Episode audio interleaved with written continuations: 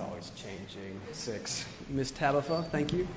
Children, you may be dismissed at this time. Everybody else, please take out your copy of God's Word and please turn in that copy of God's Word back to John chapter 8.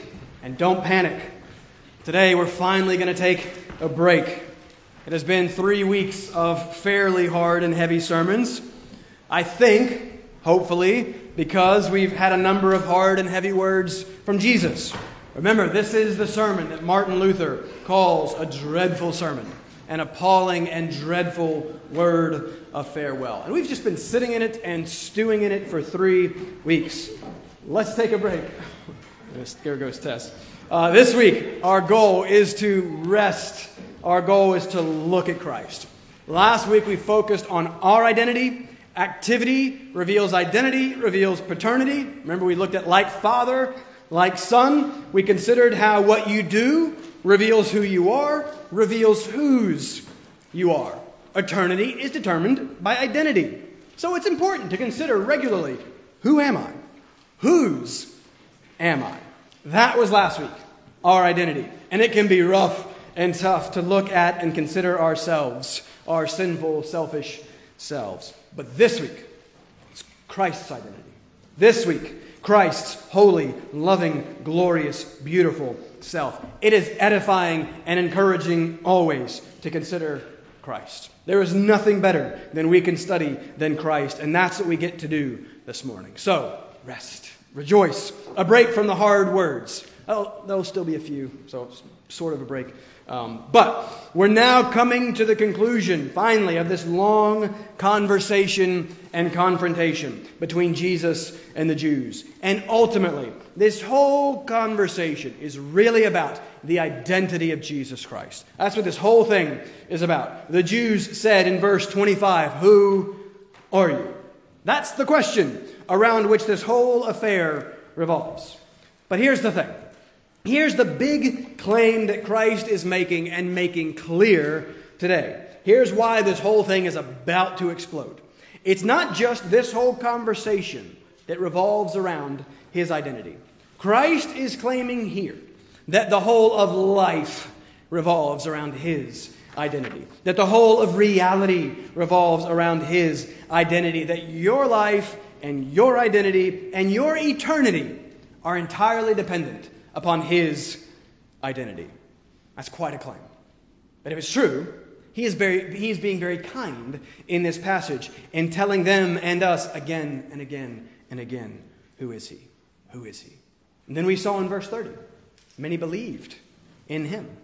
But as we've seen, there's a, such a thing as belief that is not belief. There's a belief about Christ that is not saving belief into or unto Christ. For this all is one long conversation between Christ and the crowd. His audience nowhere changes in the course of this conversation. And so we quickly move from verse 30, many believed in him, to verse 59. So they picked up stones to throw at him, all in the course of one conversation. What? Why? How is that possible? Well, it's because they didn't actually believe in him. How do we know that? Besides the attempt to murder him with rocks? We can know that uh, they didn't believe because their response to the revelation of Christ does not in any way appropriately reflect the glory and the grace of Christ. Their response to the revelation of Christ does not in any way appropriately reflect the glory and the grace of Christ. Right? Does that, does that make sense? Uh, our sermon title this morning is Revelation and Response. And the response is supposed to correspond in some way with the revelation.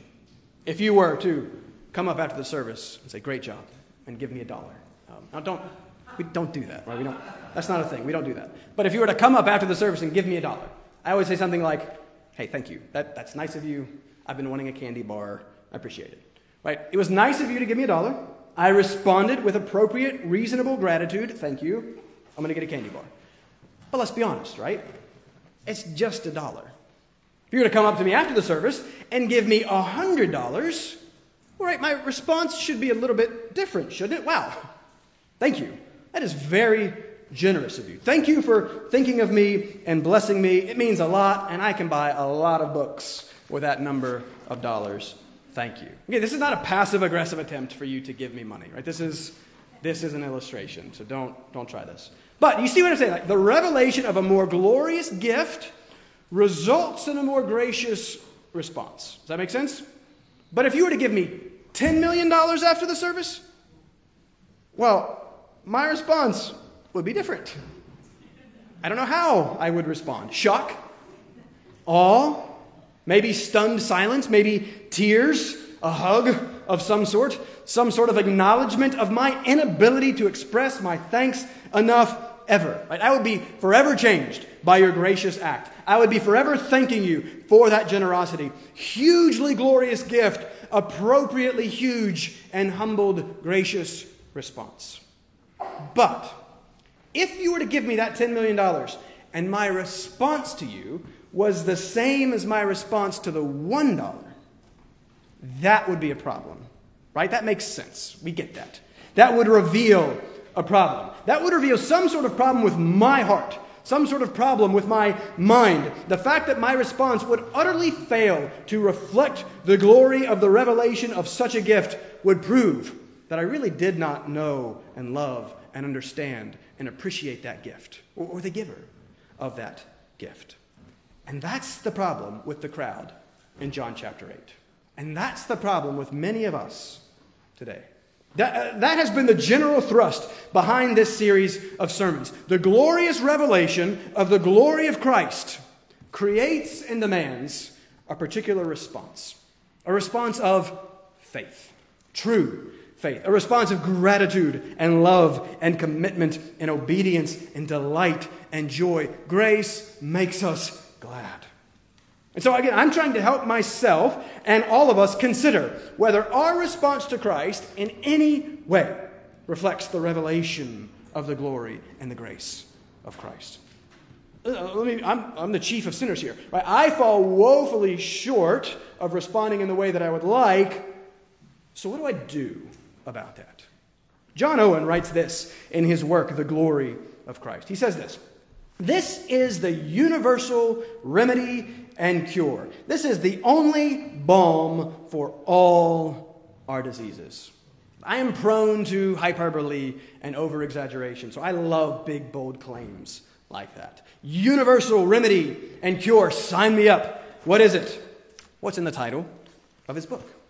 Owen spends 300 pages claiming that it is a sight of the glory of Christ that is the universal remedy and cure for our souls. And so, throughout that book, Owen calls us to the great privilege of meditating on the glory of Christ. He calls us to a continual contemplation of Christ, which Owen argues will carry us cheerfully and comfortably and victoriously through life and death. That's our goal this morning. The point of this passage is a revelation of the identity of Christ and then a corresponding revelation of the only appropriate response to Christ, right? How do we?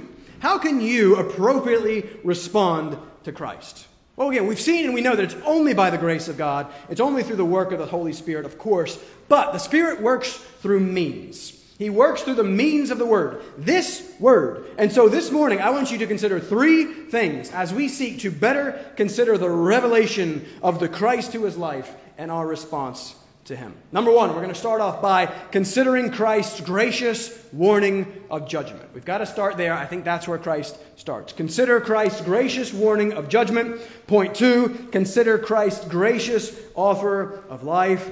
And then point three, here's the point of the whole thing consider Christ's gracious revelation of glory. All of these three together reveal to us more of the identity of the one who is life. Who are you? They say. How can and should we respond to him?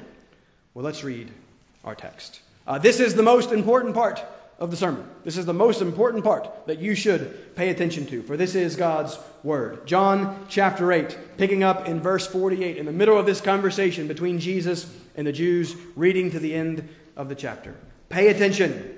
This is what God wants to say to you today. And the Jews answered him, Jesus, Are we not right in saying that you are a Samaritan and have a demon? Jesus answered, I do not have a demon, but I honor my Father, and you dishonor me. Yet I do not seek my own glory. There is one who seeks it, and he is the judge. Truly, truly, I say to you, if anyone keeps my word, he will never see death. The Jews said to him, Now we know that you have a demon. Abraham died, as did the prophets. Yet you say, If anyone keeps my word, he will never taste death. Are you greater than our father Abraham who died? And the prophets died. Who do you make yourself out to be? Jesus answered, If I glorify myself, my glory is nothing. It is my Father who glorifies me, of whom you say he is our God. But you have not known him. I know him. If I were to say that I do not know him, I would be a liar like you.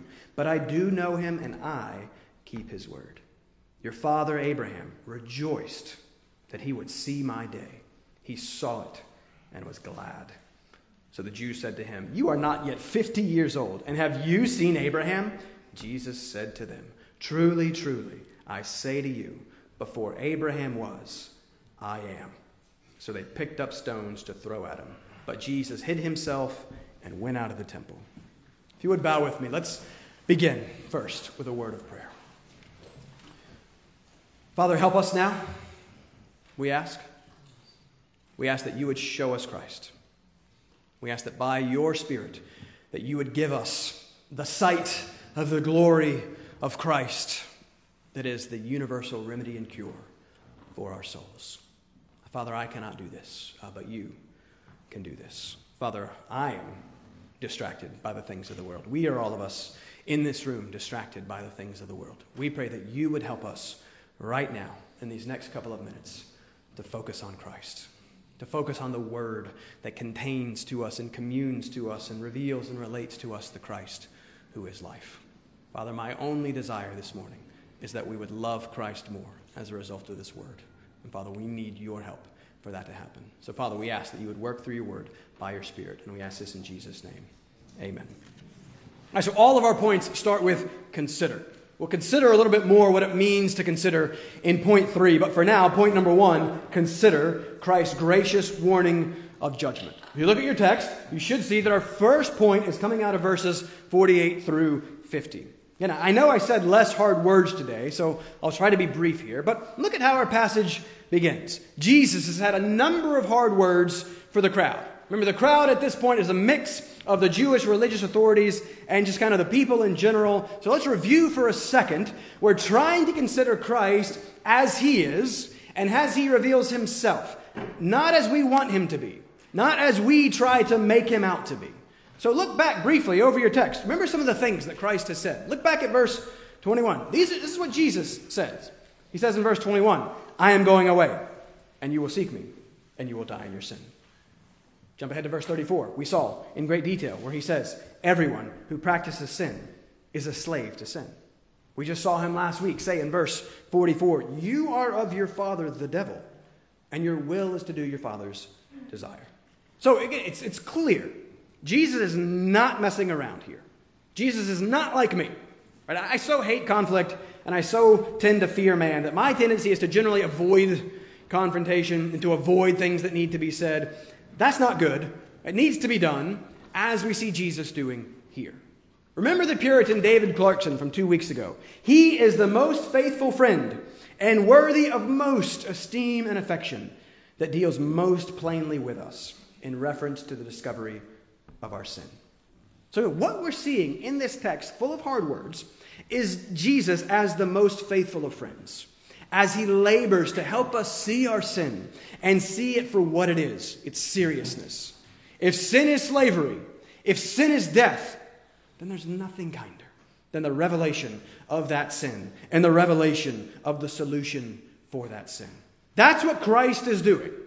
But let's be honest, right? We, we, we hate this, don't we? I hate this. I'm still so prone to retreat from and revile the revelation of my sin. I can confess publicly in the pulpit of how much of a wretched sinner I am. But you come to afterwards and draw attention to that sin or say something, I'm like, oh, wait, no, hold on a second here. That's, that's not true. No, right? This is, this is how we all react to the revelation of our sin. And so let's be careful. Of course, we can do this poorly. Of course, we can do this out of not out of love, but out of hate but let's remember that Christ does nothing poorly, for Christ does all things well. And so we seek to model ourselves after him, and so we should seek to help one another in the discovery and defeat of our sin. But we must do it very carefully and kindly and compassionately, uh, gently and graciously. It can always and only be out of love for the good of the other. And that's what Christ is doing here. So consider his kindness in the revelation of their sinfulness, but then consider also their response to his kindness. Look at verse 48. They respond just as we are so prone to respond. Man, what a start to our passage. Are we not right in saying that you are a Samaritan and have a demon? I love how they put that. Right? Are we not right here, Jesus? Are we not right in saying that you're insane and possessed by Satan himself? Like, remember, Jesus has just said, You are of the father, your devil, the devil, and they fire right back, Well, you have a demon. And what about the Samaritan thing? This is evidence of how, this is evidence of the escalation of the situation. This is evidence of how angry and offended they are. You know, you've had one of those situations where, like, you're kind of just losing control and you finally just, like, blurt out what you think is going to be the most hateful, hurtful thing that you could possibly say. That's what they do right here. Remember, over a thousand years ago, know your um, biblical history. Over a thousand years before this, the kingdom has split. North is Israel, south is Judah. And the northern kingdom falls about 150 years before the southern kingdom. The northern kingdom is called Israel. Assyria comes in and just decimates Israel and takes many of the people out of the land into captivity. And then the Assyrians resettle that land with many pagan Gentiles from other nations all over the place. The Samaritans were the result of the mixing of the remaining Jews in the land with the Gentile pagans. They, to the Jews, they were the worst. To the Jews, they were half breeds. To the Jews, they were apostates. They had rejected, the Jews believed, uh, the biblical faith. They were the enemies of God. And so keep in mind what Jesus has been doing up to this point. He's been challenging, in a sense, their Jewishness, at least in their perception, and calling into question them having God as their father. They now think that Jesus is, must be just like the Samaritans. They're saying, You're the half breed. You're an apostate. You are an enemy of God and the Jews. So calling him, we, don't, we can't quite appreciate the significance and the seriousness of this accusation here. It was sort of like an ethnic slur and a cultural slur and a religious slur, like all rolled into one thing. This is them bringing out the big guns. They've gone for the jugular. You are a Samaritan possessed by a demon. But look at Jesus. He is unfazed. Don't miss how he responds to outright hatred and attack. First of all, it's just calmly. I love this. Look at 49. I do not have a demon. This is one of the greatest understatements in the whole of Scripture, right? But he also doesn't let their sin slide either. Don't miss that. He doesn't just ignore the slight. God never ignores evil. And this is the height of evil. I honor my Father. This is very clear what he says here. Listen, and you dishonor me. And hold on to that for point number three. You dishonor me. What's the big deal? Well, who really is this me that they are dishonoring? You can dishonor me, uh, me, Matthew, I'm talking here now. No big deal, really. But who really is this Christ that they are dishonoring and that we dishonor in our sin? That's going to determine the significance of the slight. But this is just a helpful warning as an aside here. Don't dishonor Christ. He, he doesn't skip over the fact that they are dishonoring him, he, he calls them out for it. The very first petition of the Lord's Prayer, the main thing that we are to pray, and yet maybe the least thing that we pray Hallowed be your name. God, set apart, sanctify, treat as holy, honor your name. Uh, may we honor him. Right? Are we concerned about the honor of our Lord at all? Are we yet uncomfortable with how people use the Lord's name in their exclamations? Are we uncomfortable maybe with how we are so prone to use it if we just slightly change the sound and then it's something different? We're going to get into that one day. Um, but Christ is very concerned about his honor and God's honor. Look at what he says in 50. Here's the warning Here's our first point. Don't miss this because it could be easy to pass over. Verse 50. Yet, I do not seek my own glory. There is one who seeks it, and he is the judge. That is a gracious warning of judgment. Judgment from God Himself, the judge.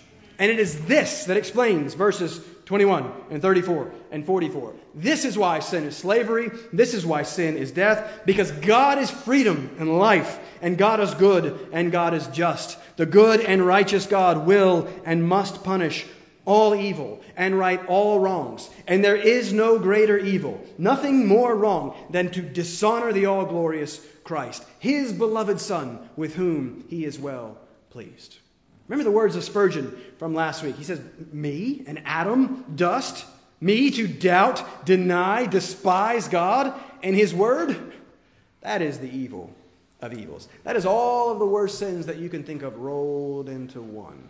This is, remember, this sin, in the language of Ralph, Ralph Venning, our sin is our attempt to dethrone God, to ungod God, to kill God. That's what sin is unbelief. It is a dishonoring of Christ. And Christ need not worry about that dishonor because there is one who will. There is a judge, and he will judge perfectly and completely. We opened uh, wonderfully with Psalm 8, uh, Psalm 7, right before it, uh, verses 8 through 11. The Lord judges the people. Oh, let the evil of the wicked come to an end. God is a righteous judge and a God who feels indignation. It literally says hatred, but they're uncomfortable with that word, so they went with indignation because we don't know what it means. Uh, God feels indignation every day. Do you have room in your theology for verses like that? Hebrews 9:27 It is appointed for man once to die. And after that comes judgment. Listen, if that's true, and you just, just hypothetically just consider if that's true, if you have a soul, if there is a God, if there is an eternity, and there is a judgment that determines the nature of that eternity, there's nothing kinder than for Christ to warn us of that very real and very impending judgment. Consider the judgment of God. Seek to live more in light of the reality of the judgment of God. And again, as a side note, in light of the vehemence and the vitriol of their response to Christ, that, I think this is a helpful reminder for us as the church today. It seems that back in chapter 2 of John, with the clearing of the temple, remember, it's not a cleansing of the temple, it's a condemning of the temple. Uh, but when Jesus does that, that response, first, it's, it's more mild. It's kind of like, hey, you know, what are you doing? Could you show us something that proves your authority to do something like this? Now, it's you are a demon possessed Samaritan. Right? Those are different responses. Right? The response has developed and evolved. And we should understand a similar shift in our culture's response to the church today. Right? Our culture's response to us for years has generally simply just kind of been more of a mild, like, Christians are dumb. And that's kind of, that's kind of been it, generally. And so, for years, much of our response has been apologetics and logic and arguments and reasons and proofs that demonstrate that we are not dumb, that our faith is not illogical and irrational and dumb. And again, that wasn't a wrong response, it's just an incomplete response. And I think we're seeing some of the effects of our just kind of lack of a, a robust response today. Because our culture's response to the church has increasingly shifted from Christians are dumb to Christians are bad. Right? It's shifting from foolish, silly little Christians to hateful, bigoted, loathsome Christians. Like father, like son, last week. We shouldn't be surprised by this. We're seeing the world's response to Christ in our passage. We should expect, as the followers of Christ, the same response. Remember, we considered back in 7 7 Christ's very clear pronouncement the world hates me.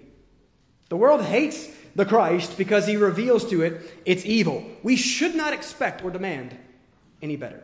And thus, we should not freak out or panic when we receive a similar response. And we should and we must respond to the hatred just like Christ does here, with great patience and with great love, but also with great truth.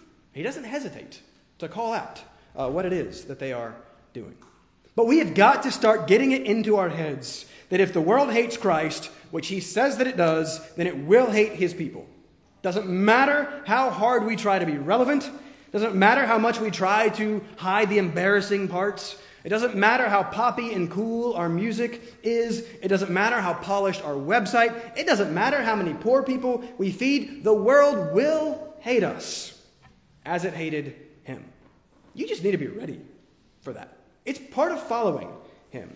If the world has no problem with you, you may have a problem. Once people realize what you actually believe, you can say oh, all that you believe in God and that you kind of like Jesus. But listen, once people get under the surface of that surfacey thing that everyone has no problem saying, and once they start to really understand what you believe, without the grace of God breaking in, they will hate you and they will mock you. We believe that we are wretchedly evil, that we are separated from the all good God because we disobeyed him. Because there was a couple uh, however long ago, who disobeyed him, and we are all experiencing the death and the sin and the effects of that. And we believe that our only hope is that same all good God becoming a person to come to us and to die for us and to rise again from the dead. And that the only way that anyone can be- uh, live is to believe in him. That's crazy. It's utterly crazy to the world without the grace of God. But with the grace of God, it's crazy good, right? Point number two. Let's keep moving. To respond rightly to the glory of Christ, consider first Christ's gracious warning of judgment, but second, consider Christ's gracious offer of life. Right? You want crazy? Here we go. Verse 51. Wake up, by the way. Pay attention. Look at 51. Don't look at me. Look at the verse. Hear and consider this verse. Truly, truly, I say to you, stop there. I said, just look at this. Don't look at me, pay attention, pause, because that's what Jesus is saying there. That's what Jesus means with truly, truly. In the Greek, truly, truly is literally amen, amen, or we pronounce it amen, amen. Lifted from the Hebrew root word that means certainty or steadfastness or truth. This was used as a hearty declaration of confident agreement. And Jesus begins certain phrases with it to confirm and emphasize the trustworthiness and the importance and to call attention to what he is about to say. It's like Jesus kind of breaking the fourth wall, looking up and saying, Wake up, all of you, wake up and pay attention to this because this is absolutely true and certain and sure and extremely important. Side note again, before we get to the verse. Do you know why we say amen at the end of prayers? I don't know if we really do. It often today means little more than this is the end of my prayer. Right? The end. That's, that's what we mean with amen. No. We're familiar with the first question of the wonderful Heidelberg Catechism. We're talking about considering Christ. Consider a catechism. The Heidelberg is wonderful. The first question is wonderful. What is your only comfort in life and death? That I am not my own, but belong body and soul in life and in death that's what we're coming to, to my faithful Savior, Jesus Christ. And, it goes on and gets better and better and better. Read that and, and know it. Last week was Whose Are We? The Catechism claims that your only comfort in life and death is that you are Christ's. Is that where you seek to find your comfort? It's only in Him. But do you know what the very last question of the Catechism is? 129 questions. Here's how the whole thing ends. What does that little word, Amen, express. Amen means this shall truly and surely be. It is even more sure that God listens to my prayer than that I really desire what I pray for. That's amen. God says, in and with the whole of His Word, this truly and surely is, and we respond in prayer with, may this truly and surely be. Christ says amen to indicate the truth. We say amen to receive and agree and submit to and rejoice in the truth. And so, here's your application today say amen. I'm, not right now. I'm not looking for a, can I get an amen? I'm not looking for that. Um, but I, I, listen, I'm trying to bring amen back. I'm trying to bring it back.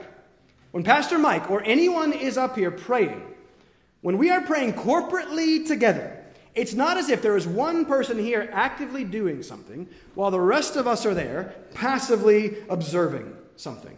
No. Because we all know how easy it is to listen to something without actually listening to it. We, we all know that. It's so easy to hear the words, but not pay attention to the words. May that never be in our corporate prayers. Right? Pastor Mike is praying, and we are praying alongside him. We are hearing those words that He is praying over us and for us, representing us, and then we are pronouncing our Amen. And as we pronounce our Amen, we are affirming those words and we are agreeing with those words. We are saying, This is true, God is true, may this be true, His words are my words. Amen is a confession and confirmation and expression of faith. Amen. Right? We amen one another's prayers, expressing uh, our agreement and our affirmation. So, Christ initiates with amen. This is. Christ's people respond with amen.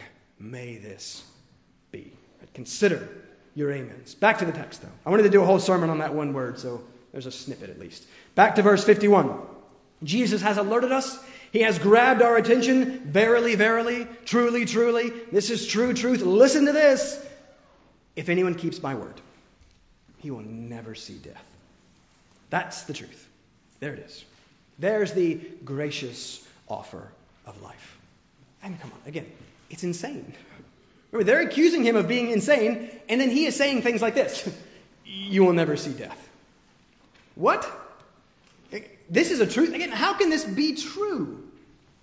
It's hard to get accurate numbers in the middle of a war, but estimates are around 6,000 Ukrainian civilians so far have died upwards of 4,000 Ukrainian military deaths, and some estimate as many as 15,000 uh, Russian deaths so far in this short conflict. That's a lot of death. We are approaching a million COVID deaths just in our country, over 6 million in the world. That's a lot of death.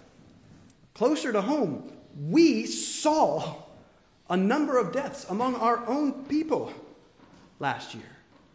You will never see death. We've seen all kinds of death. And even more remarkable, Jesus himself is about to die. All of his disciples are likewise going to die. It seems often brutal and painful deaths. What then can Jesus mean? Trace and track the trulies. Look back to the last truly, truly, 34. Everyone who practices sin is a slave to sin. What does that have to do with death? Keep going back I was working on this and I thought there was a truly in verse 21. And I thought I had a brilliant idea as I was tracing these back. There's no truly in verse 21 when I looked at it, and I was sad.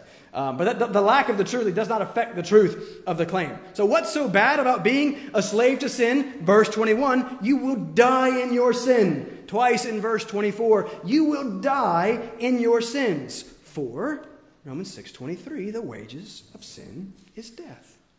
Again, why is that? We say it a lot. Sin separates. Sin is a separation. And you could think pretty accurately also of death as a separation. Physical death is the separation of the heart, mind, or soul. Those are all the same things heart, mind, or soul, all the same thing. Physical death is the separation of that from the body. And we know that Jesus can't be talking about that. We will all see that death. He must be talking about something else then. He must be talking, verse 21, about that death in sin. He must then be talking about spiritual death. And since sin separates from the God of life, spiritual death is the permanent, eternal separation from the God of life. And it is in reference to that that Jesus says, You will never see death. And we can be confident that that is what he is talking about here in light of what's to come especially in light of chapter 11. You never know what to do, and you have to speak at a funeral. Go to John chapter 11. Verse 25 of John chapter 11. Here's Christ's gracious offer even more clearly. They have all just seen death. They've just seen Lazarus' physical death. And Jesus says, I am the resurrection and the life. Whoever believes in me, though he die, that is physical death, yet shall he live that is spiritual life. And everyone who lives, spiritual life, and believes in me shall never die. Spiritual death.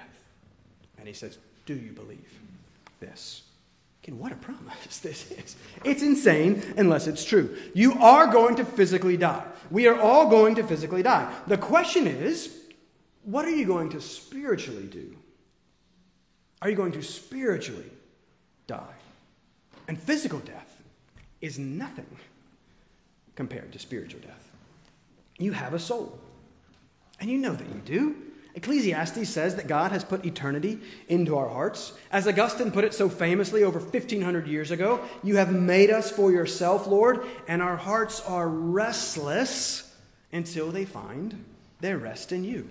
Right? Our restless hearts are longing for something bitter, better, bigger, better, longer, are evidences that we have souls that go on into eternity.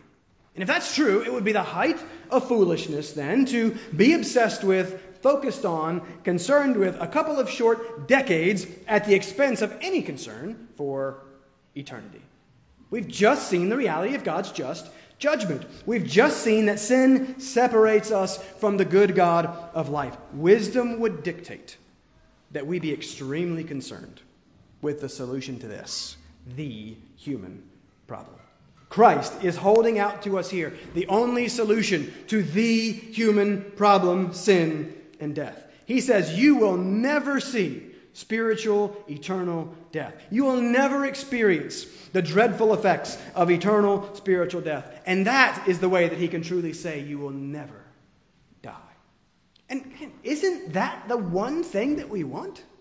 Isn't death the one thing that we really fear, if we're honest with ourselves? There was a famous book back in the 70s titled The Denial of Death. It's a pretty effective summary of the whole book. In The Denial of Death, Ernest Becker, a famous sociologist, argues that it is the fear of death that haunts the whole of human life, and he argues that it is the fear of death that is the mainspring, the source of all human activity. He says the basic human motivation for all that we do is our biological need to control our basic anxiety. He says everything, he argues that everything that we do ultimately flows from our need to deny the terror of death. I think he's onto something there. One of my favorite non Christian philosophers, Luc Ferry, opens his A Brief History of Thought, a philosophical guide to living, saying this What do we truly desire above all else? To be understood, to be loved, not to be alone, not to be separated from our loved ones. What is all that? In short, not to die and not to have them die on us.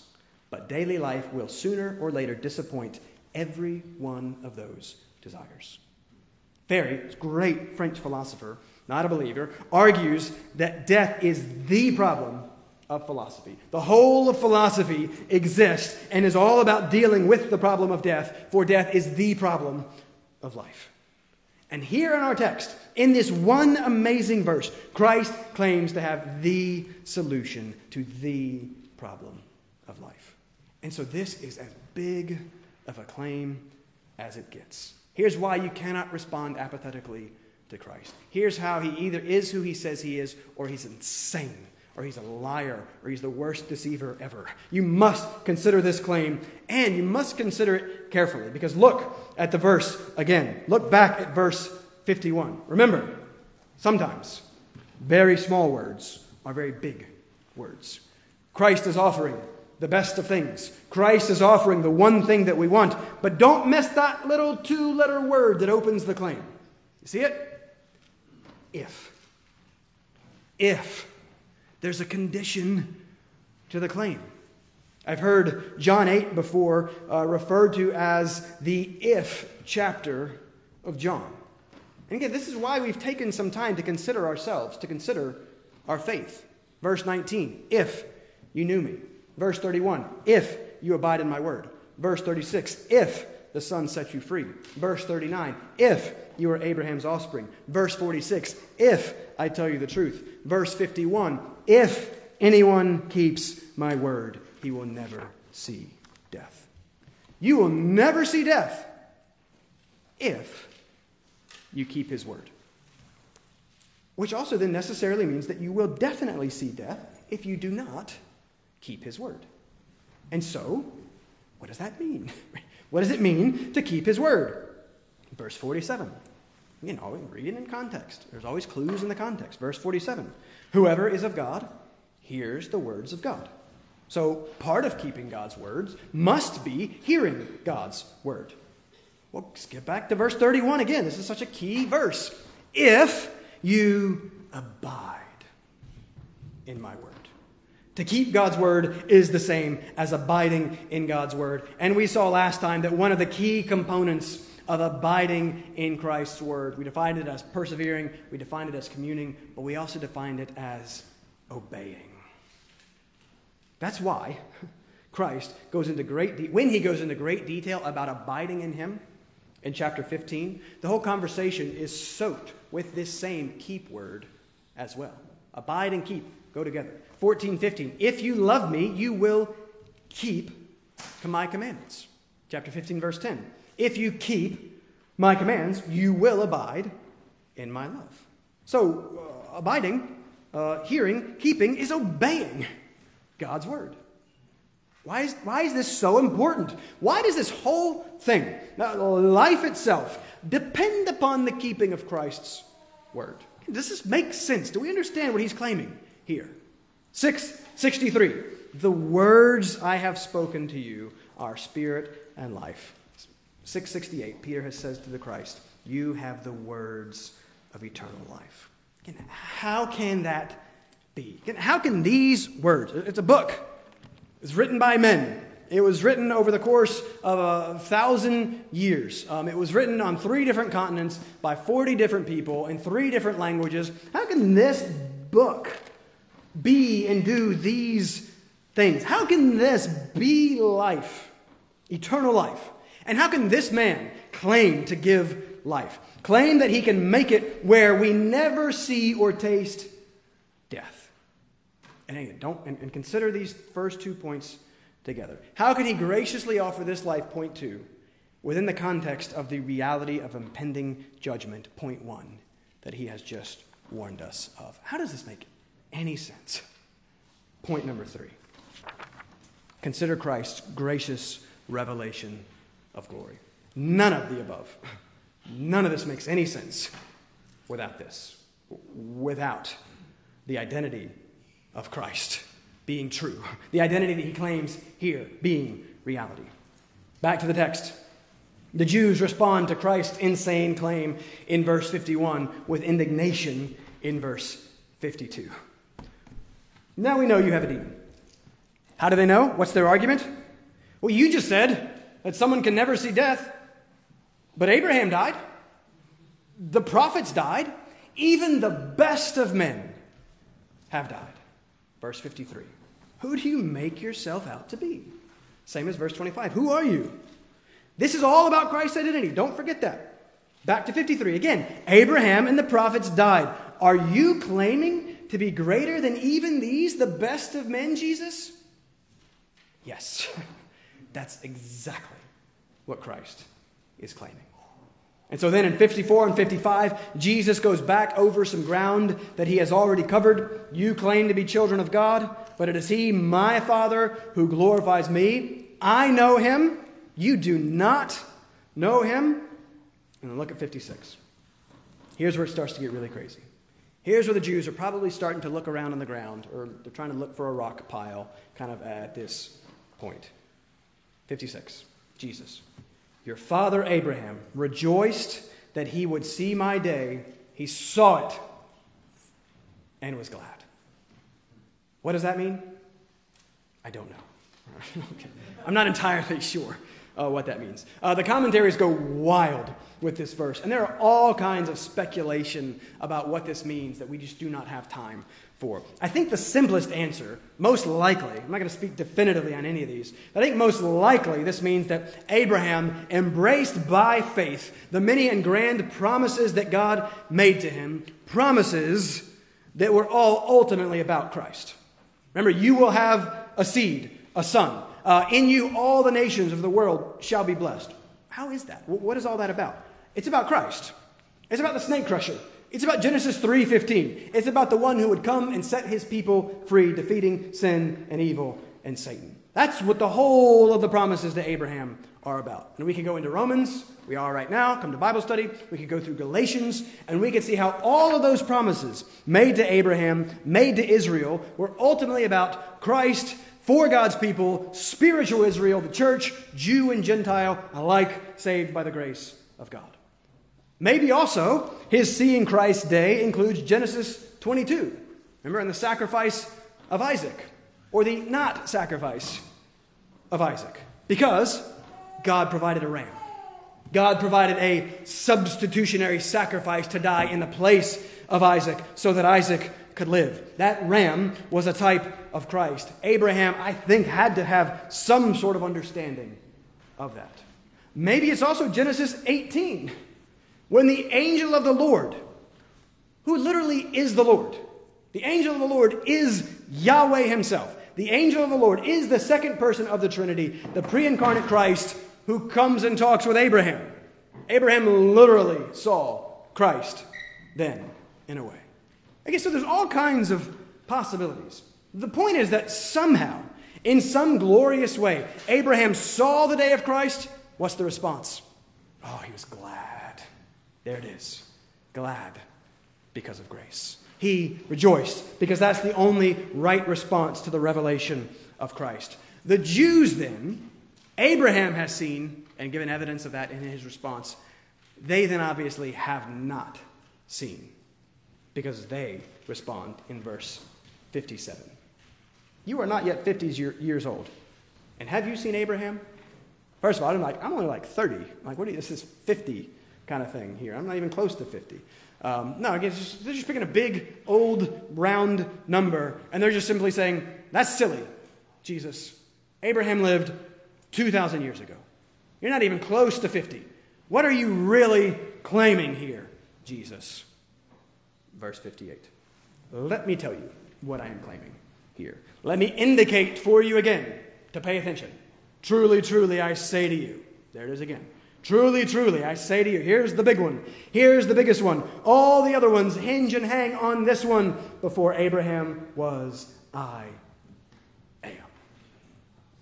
that's the identity of Christ. That's the Christ who is. I am. And what is that? That is the climax and the culmination of this whole long confrontation. That's the point of all of this that we have been building towards. That's the whole point of all this. This is Christ uh, clearly claim. This is Christ's clearest claim to deity and divinity in the whole of Scripture. This is Christ's identity. Are you greater than these, the best of men, Jesus? Yes, because I am the God man. I am God Himself. I am Yahweh. That's what I am means. Remember, we keep, we've seen this many times. Now, Jesus keeps using this strange Greek construction ego, I me. I, ego, I me. I am. You don't need them both. Seven times. He says with the predicate, I am the light, the good shepherd, the resurrection and the life, and so on. And seven times he says it with no predicate, just I am.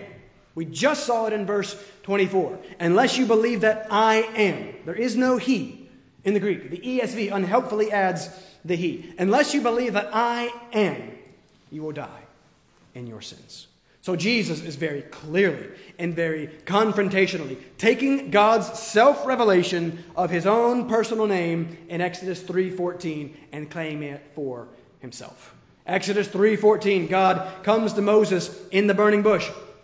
By the way, that's Christ in the burning bush. That's the Son. It's not the Father. That's the Son who is the revelation of the Father, there's Christ in the burning bush, and Christ, uh, the pre incarnate Christ, says to Moses, I am who I am. Say to the people of Israel, the Lord, all caps, remember, that's the name, that's Yahweh, God's personal name, Yahweh has sent me to you. And so here, Christ very clearly is saying, I am that. I am He. I am Yahweh God. and there can be no question that's what he's saying. Because we see very clearly that they understand that that's what he's saying. Verse 59. We're considering responses to Christ. Verse 59. So they picked up stones to throw at him. Stoning was the punishment for blasphemy.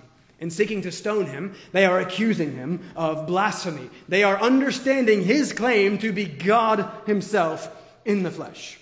This is the gracious revelation of the glory of Christ. Christ is telling us very clearly and very kindly who he is. And John has been building towards this. John went out of his way to make this clear in the opening, in opening his whole book with the words, In the beginning was the Word, and the Word was with God, and the Word was God. And almost then, in closing his whole book with the words of Thomas in chapter 20, verse 28, My Lord and my God.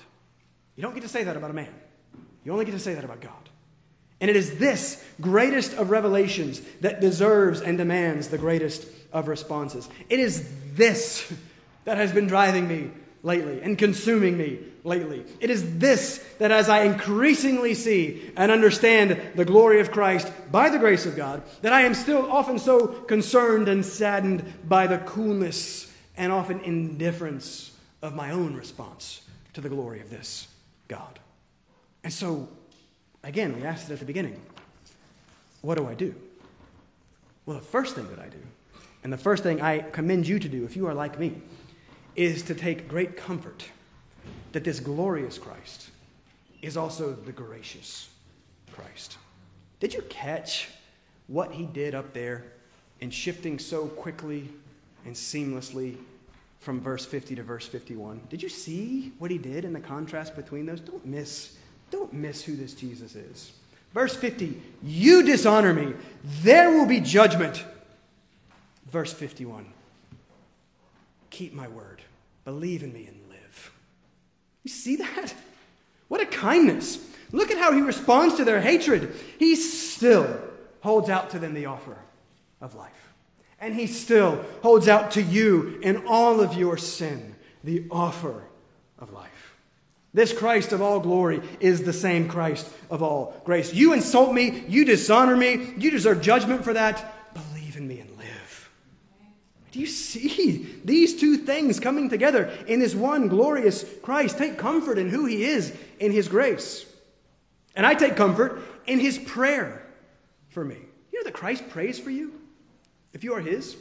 You know the best things that he prays for you? It's John 17, 24. You know what he prays for you in John 17, 24? Father, I desire that they also, whom you have given me, that's us, that's the church I desire that they may be with me where I am to see my glory. Remember that universal remedy and universal balm, the sight of the glory of Christ? You know what Christ is praying for? That you would see the glory that you, Father, have given me because you loved me before the foundation of the world. There is Christ Himself praying for the very thing that I need. I struggle to see His glory. Christ is praying for me that I would see His glory. What a Savior. And then, second, in light of that, in light of his comfort and compassion, in light of his grace and his prayer, in light of what he has done for me, I then must increasingly and diligently strive to seek and see his glory. How? Again, he just told us. He doesn't ever leave us hanging. He just told us if you keep my word, if you abide in my word, the words of eternal life. It is of eternal significance that John opens his book revealing Jesus Christ as the Word. That, that could not be more important for us to get and to understand. Remember, words communicate. We communicate with one another through words, we commune with one another through words. We reveal ourselves through our words, and then we relate to one another through our words. That's what Christ is from God. And that's the only way that these words can be worth anything. Because these words are eternal life, uh, because He is the God, the Word of life. And so these words then are the means that that God has ordained by which we see Christ and know Christ and behold His glory. These are no mere words. And so the Word then, if this is true, the Word then becomes everything to us. These are the means of life itself. These are the meeting place with life itself. Because Jesus Christ is contained in and communicated in and through these words. And so the solution to your death problem, I hope this is not disappointing, it's found here. And so, church, we must return here. Uh, we must consider this word. The one thing that the church in this country desperately needs is a commitment to this as the ultimate, final, inerrant, sufficient, necessary word from God. This must consume us and conform us because it literally is the word of life. And so, to consider, to seek to elevate our response to match the glorious revelation of Christ by His grace, dependent on the Spirit, here's what you do you throw yourselves into the Word. We do not just read the Word, we consider the Word. We meditate on the Word. We do the Word and not hear the Word only. We do what Owen calls the continual contemplation of Christ. Do you have any concept of what that means? The continual contemplation of Christ. This is what the Psalms are teaching you to do. This is meditation as we intentionally and diligently fill our minds with the things of God, and then we rehearse them, and then we rest in them, and we rejoice in them, and we think on them, and then we talk about them. What this is doing is we're taking the whole of whatever it is that you're going to experience today the great thing and the bad thing, the hugely wonderful, comfortable thing, and just the really annoying, frustrating thing. We take all of those things and we are reading them through the lens of this. This is what I'm experiencing. This is what I'm feeling about what I'm experiencing. But this is what God's word says about me and about reality and about life and about sin. Do you know what it means to contemplate and to consider Christ? Start with these three considerations. Take them and think on them throughout your week. How would you face whatever that thing is this week in light of God's coming judgment? What would it look like to face that frustration in light of the fact that there is a coming judgment? Also, then, in light of the fact of point number two, of Christ's gracious offer of life, that you don't have to face that coming judgment. Do you ever think about that in the midst of your frustrations? What would it mean to face that thing in light of this gracious revelation of his glorious identity? He is I am.